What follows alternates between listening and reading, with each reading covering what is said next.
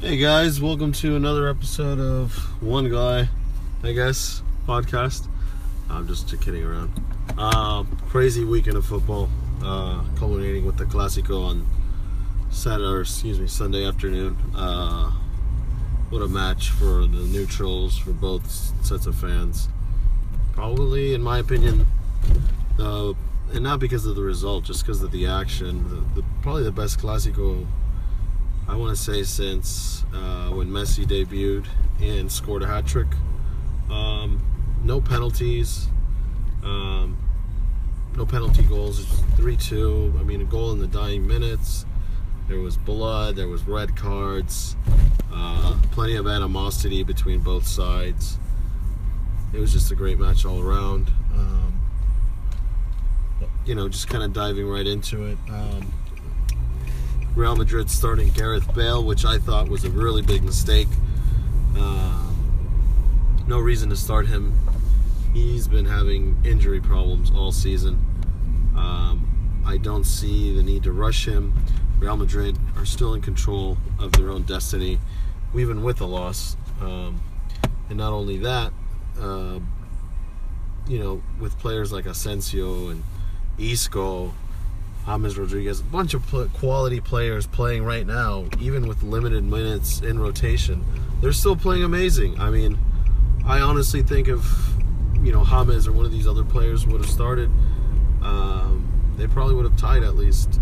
Um, speaking of James, you know, 15 minutes of play for him or 18, whatever the final count was, and he made a an impact right away, scoring a great goal, scrappy goal.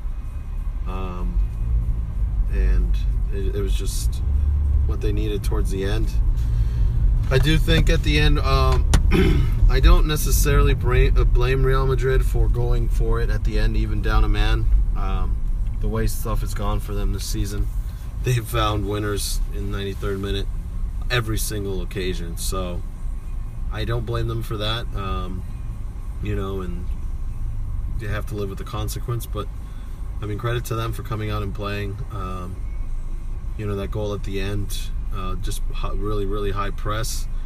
And I mean, down to 10 men, you know, even Marcelo, who is, you know, a workhorse, he runs the whole game. Uh, for me, one of Real Madrid's two or three best players, at least the second half of the season. Every time he gets the ball, uh, he's extremely dangerous. Um, to me, even more so as a Barcelona fan, when whenever he got the ball in the final third of Barcelona's uh, half, um, you know, I was more nervous about him than pretty much any other player. Uh, he played brilliant. Uh, he was given great service all game to the rest of the players, and you know, you're down to 10 men. If you're pressing all that, you are going to gas out. So, a lot of people were saying, "Oh, you know, he should have brought him down," and I was originally like that too. But you know, just kind of I rewatched the match I mean, he was just finally kind of gassing out, and uh, Sergio Roberto, the um, the Barcelona hero, now for like the third or fourth time, uh, you know, brilliant run. He makes that goal.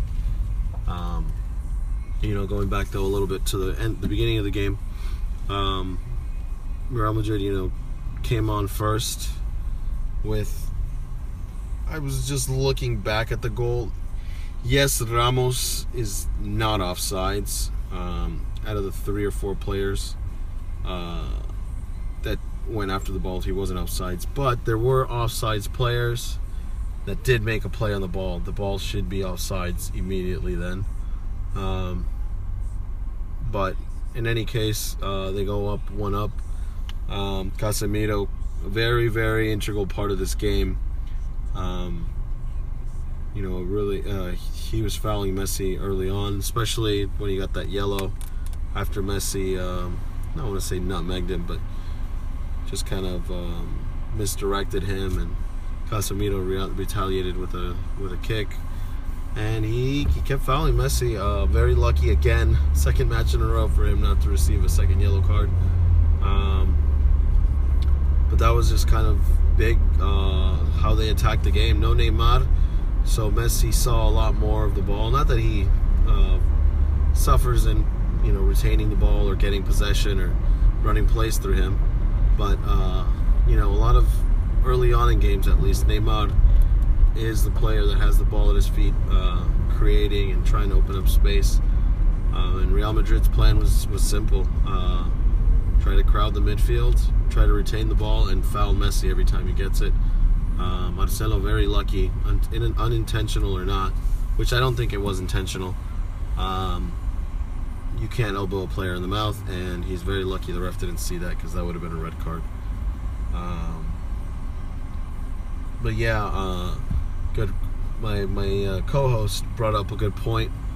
Um, you know, with no Neymar, the beginning at least, Barcelona played their traditional 4-3-3 with Paco Alcacer, who um, I think he actually did pretty decent for what the position he was playing. I mean, he's not a winger; he's a direct player. So I think he did well uh, trying to create space and you know he, he actually the a few through balls uh, you know he actually was able to create and give Luis Suarez a few chances. Um, so I mean I think he did uh, pretty well. But as soon as he came off in the second half when they put in I think it was Andre Gomes that came directly in for him. Um, Barcelona went to two up front, and it was a lot more narrow, and it seemed to connect a lot more directly. Uh, it opened up a lot of a lot of plays for Barcelona with five midfielders, albeit one of them kind of a midfielder and winger uh, tandem or, or mix, but um, that seemed to work a lot. Messi integral the whole match. Uh, he had I want to say four or five uh, runs where it looked like he was going to run all the way to the to the goal and walk it in. Um, brilliant dummy by who I thought originally was Luis Suarez, but it was, or excuse me, Busquets, but it was actually Luis Suarez. Uh, dummies the ball, lays it off, so uh, so Messi can can, uh, can take the shot on the first goal. Messi does brilliantly to chop the ball against the against the pitch and get past the final defender. I think it was Dani Carvajal. Uh, great goal. Um, it, it, was just kind of you kind of saw it coming the way that Messi was was into the match and going by players. Um, you know, and it looked like it was going towards a draw. And like I always say, these clásicos, uh, the it seems, you know, form never seems to matter in these matches. Uh, a few years ago, when I went with my buddy to go watch it, Barcelona had won like 38 in a row uh, going for all sorts of records, and they lost at home. um, you know, the beginning of this season, uh, or excuse me, the beginning of uh, that that same season, uh, Barcelona. You know, Real Madrid are on a crazy run, and Barcelona go over there without Messi, and they win 4-0. So, just just kind of just continuing with that train of thought, uh, you know, form out the window with these matches. Uh, second half, a few adjustments. I thought Barcelona was uh, a lot quicker on the ball, trying to open up space. Real Madrid continued to look dangerous. Luka, uh, a few decent shots. Um, I found that he had a little bit of trouble uh, with Rakitic and Busquets around him, um, retaining possession. Not so much uh, losing the ball, but they just kind of suffocated him. Busquets played amazing. Uh, he was just kind of everyone's. You know, if you're not watching him, you didn't see the the key moments he had. But he had a lot of key moments where Barcelona were bringing the ball back from uh, the back of the, from their own half under pressure, and he was very calm and cool and collective as he always is. Um, and even a few flashy plays, but key interceptions. He stuffed Ronaldo uh, on a really key play where Ronaldo would have been one on one with the keeper. Um, so I, I, give the midfield for Barcelona a lot of credit. Uh, Iniesta with a few really good chances uh, for lead balls to the forwards, and then Ivan uh, Rakitic just I don't know where the hell that shot came from, but it was it was ridiculous. Um, the back line for Barcelona, I thought that I, I thought did really well, especially Umtiti. Um, Real Madrid are so dangerous on the wings, and there was a lot of moments where uh, they crossed the ball in, whether it, it, was a low cross or a high cross, and Piqué and Umtiti came up really huge and deflecting most of those. Um, Luis Suarez uh, kind of ruined a lot of his opportunities. Uh, I, I I don't think he had that great of a game. And then you know Real Madrid, I thought Asensio as soon as he came in, uh, they had a lot more control over the tempo of the match. Um, they looked super dangerous, especially after James came in as well. Um, you know, I, I, I don't, that's why I say I don't blame them going for it because it really seemed like they were going to score. Um, once Real Madrid went down to 10 men, uh, they looked a lot more dangerous. Um, I give the the two subs really a good rating because they played amazing. Um, Bale, I'm, I'm not going to hold it against him. He was not ready, despite everyone saying he was. Um, Benzema didn't do too much. Ronaldo missed a few key opportunities, but he was. I thought he had a good game overall. Um, he got a lot of shots on target, uh, from what I read on the stat line at least.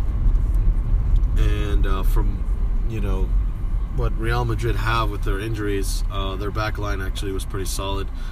Uh, the key moment in the match, second half, um, you know, Rakitic takes the lead through his his shot, two one, and then um, which kind of came out from nowhere.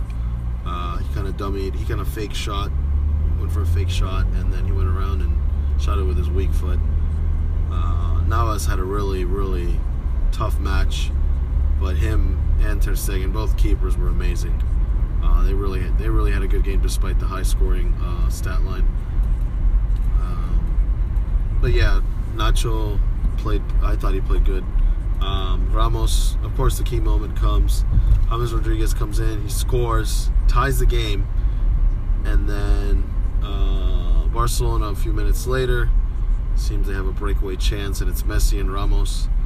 And Ramos goes studs up both feet into Messi. No contact, of course, but uh, if you're listening to this podcast, you know it's a red. Um, doesn't matter what team it is or whatnot. That's an insanely dangerous play. Uh, if that would have made any contact with Messi, who thankfully jumped, uh, I'm pretty sure he would have been done for at least five, six months. That would have been a that's a very dangerous, very reckless tackle.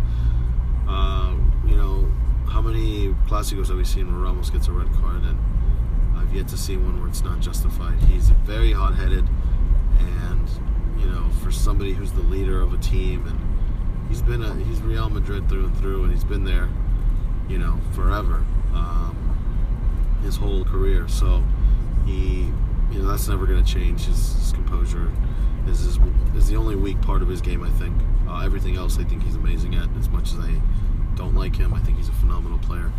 Um, and he it was funny because he was trying to blame it on PK after once he was walking off he starts clapping, which, funny enough, that's what Neymar did, but I doubt we'll see a suspension for it. Uh, but he was, it looked like he was trying to say, hey, thanks, PK for, you know, trying to get the refs on your side. When it's like, uh, no, you should just follow the rules and not go studs up into another human being running at a full pace.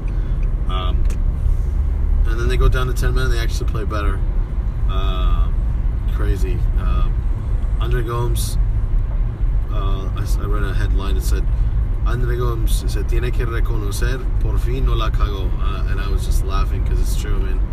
Uh, great patience from him after Sergio Roberto made such a brilliant run.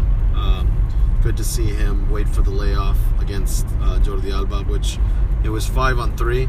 So, I mean, it wasn't too hard to retain possession and give uh, a good through ball. Um, and just the moment came. Uh, you know, there was three Real Madrid players uh, on that last attack in the box. There was five total Barcelona players, um, and you know, credit to Messi. He doesn't go. He's running up, but instead of going into the box, he kind of cuts to the center, waits for the layoff from Jordi Alba, and just one times it in. And um, that was that was such a brutal ending for for Real Madrid. Um, you know, the, the highest of the highs and the lowest of the lows in that match every single time. Um, so much on the line. Me personally, I, I've I hate and love that match at the same time because there's just too much on the line and and they usually mean you know they they usually have insanely high implications on the league. Um, funny enough, um, one of my buddies was over there, and he got front row seats to seeing uh, that Messi goal, which, even though he's a big Real Madrid fan, he said it was incredible. Um, he just kind of silenced the crowd. Uh, his gesture towards the fans, I thought, was hilarious. Um, and now they're level on points. Uh, Real Madrid a game in hand. Um, they do play Celta de Vigo uh, which we'll see what kind of which Celta de Vigo they play. Um, and by that I mean Celta de Vigo are in the Europa League semifinals against Manchester United. Um, I haven't looked at the schedule yet, but it might be where Celta de Vigo rests a few players uh, against Real Madrid in order for a, you know the second crucial tie against Manchester United. So we'll see how that plays out. Real Madrid also uh, tough match against Sevilla, even though they've kind of dipped off or let off in the second half of the season, it's always a you know they're always a dangerous team. Um, although it's kind of right now over there, it's a little chaotic with uh, uh, Sampaoli, uh, their coach, announcing that he is going to be the next Argentinian uh, national football coach, which I am very happy as a fan of uh, you know of the, their national team and just in general. I've always just enjoyed watching watching Argentina. Um, but yeah, a little chaotic with them right now. I don't know exactly where their heads at with everything, but um, you know they have Real Madrid plays them. Uh, at the recording of this on Tuesday, April 25th, tomorrow they play Deportivo La Coruña, which gave Barcelona and Atletico Madrid trouble. And Real Madrid travels with no uh, Sergio Ramos for the next game. Uh, I don't really know who their backline is other than Nacho, who seemed to almost, you know, he almost picked up an he he he picked up a knock, almost took him out of the game. So Real Madrid right now having some really tough time with their back line. I don't know who they're going to be playing back there. No Bale, so you know that that's a game where they could drop points. Uh, and then they also have to play Atletico de Madrid twice, which just takes the air out of any team. So. Um, I would say Real Madrid are light favorites. Uh, you know, they're in control of their own destiny. The only reason uh, that I don't give them higher is because they have a brutal schedule still coming up.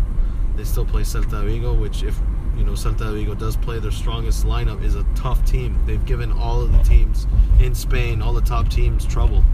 Um, so uh, they're in control of their own destiny.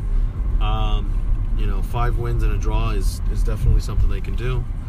Um, and then Barcelona have uh, a significantly, I think, easier schedule.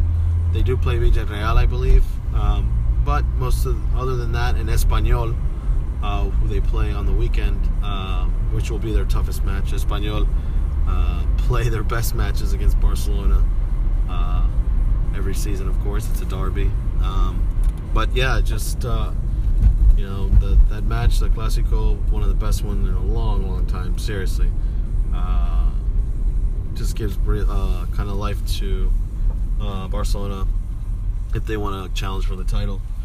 Um, some of the other matches, uh, Arsenal are, are, in the FA Cup final. Uh, disappointing for Pep Guardiola, who seems like he's going to end the, the season with no trophies. Uh, meanwhile, Conte is going to end up possibly with two. Um, at this time, I was watching the Chelsea Southampton match, but uh, left at 1 1 at halftime. Um, really big season from Chelsea, um, especially with such a tough manager. Those tough uh, defensive sides, really gritty physical sides like that, those are the kind of teams that do really well in tournaments. So I could see, uh, I think, Chelsea next season in the Champions League. I think they're going to make it really, really far. I think they can go to the semis or better. Um, because they're just, it's when you have a tough manager like that and they're just they've always been one of the tougher teams to play. Um, so uh, congratulations to all Chelsea fans for that. Um, Liverpool unfortunately dropped some points. Uh, if you're a Liverpool fan, and they seem like they are headed for Europa League, uh, dropping points against Crystal Palace, which I thought was really crazy. Um, and then uh, other news: Manchester United uh, looks like Zlatan's career in the Premier League is over. picked up a really serious injury. Um, almost thought it was career ending, to be honest, for a while, but um, he's done for at least the rest of the season. we'll see what happens as he only had, uh, as most of you know, a one-year contract. Um, yeah, uh, looking forward uh, to the next round of Champions League matches, which happen next week. Um, and there's football on every day this week as well. Um, Real Madrid travel to Deportivo La Coruña, like I said. Uh, Barcelona host Osasuna. Um, we have the North London Derby on Saturday, I believe it is, or Sunday at 11 a.m. Uh, going to be a great match. Um, funny enough, I, I keep hearing this about there's a shift of power in North London and it's it's just funny because I, I mean I like to pile on on Arsenal and their fans as well, but just because Tottenham have been a better side, you know, and not all outright, it's kind of debatable. I mean, I think most people will say that Tottenham are definitely the better team uh, for the last year or so, but uh, there's no shift in power uh, just because one team is better than in one season, you know. And it just kind of surprises me how how horrible, you know, the media, you know, kind of the weak, the media.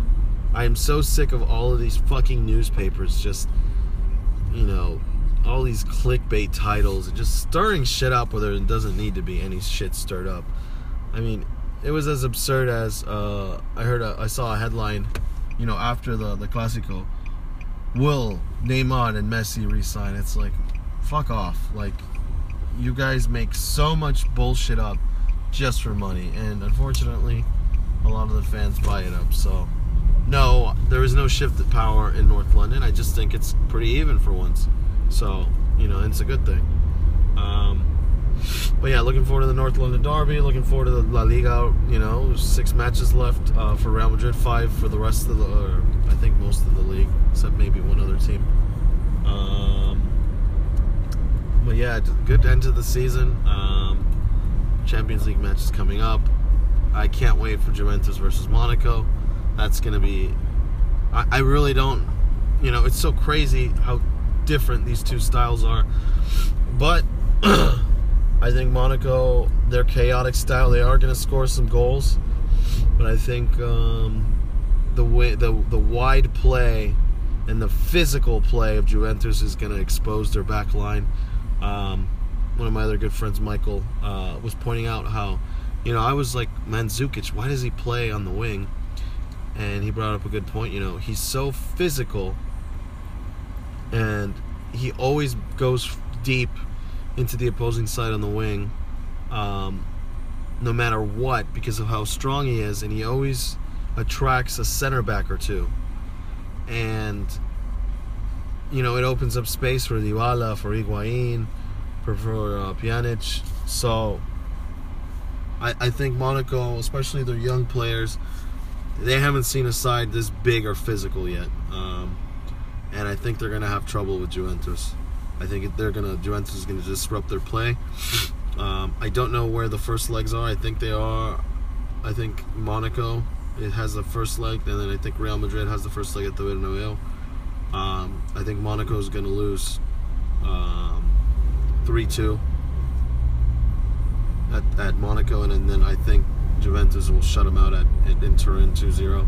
Uh, so I my prediction is 5 2 for Juventus over Monaco. Um, and then I think um, I think Real Madrid will get a good result at home.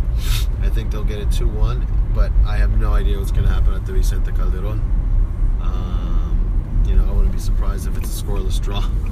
So, um, yeah, thanks for listening, guys. As always, remember, uh, drunk Barca fan. Uh, shout out to my co-host uh, Rob Scully. Um, you know, moving up in the world. I'm very happy with him uh, with his new job. Um, but yeah, drunk Barca fan at Twitter, um, or just ask me for it if you know me. This audience is probably five or ten people at best. Uh, but yeah, a lot of matches coming up. I'm excited about it. Thanks for listening to me ramble. I hope you guys have a good rest of your day um, and enjoy the football. Cheers.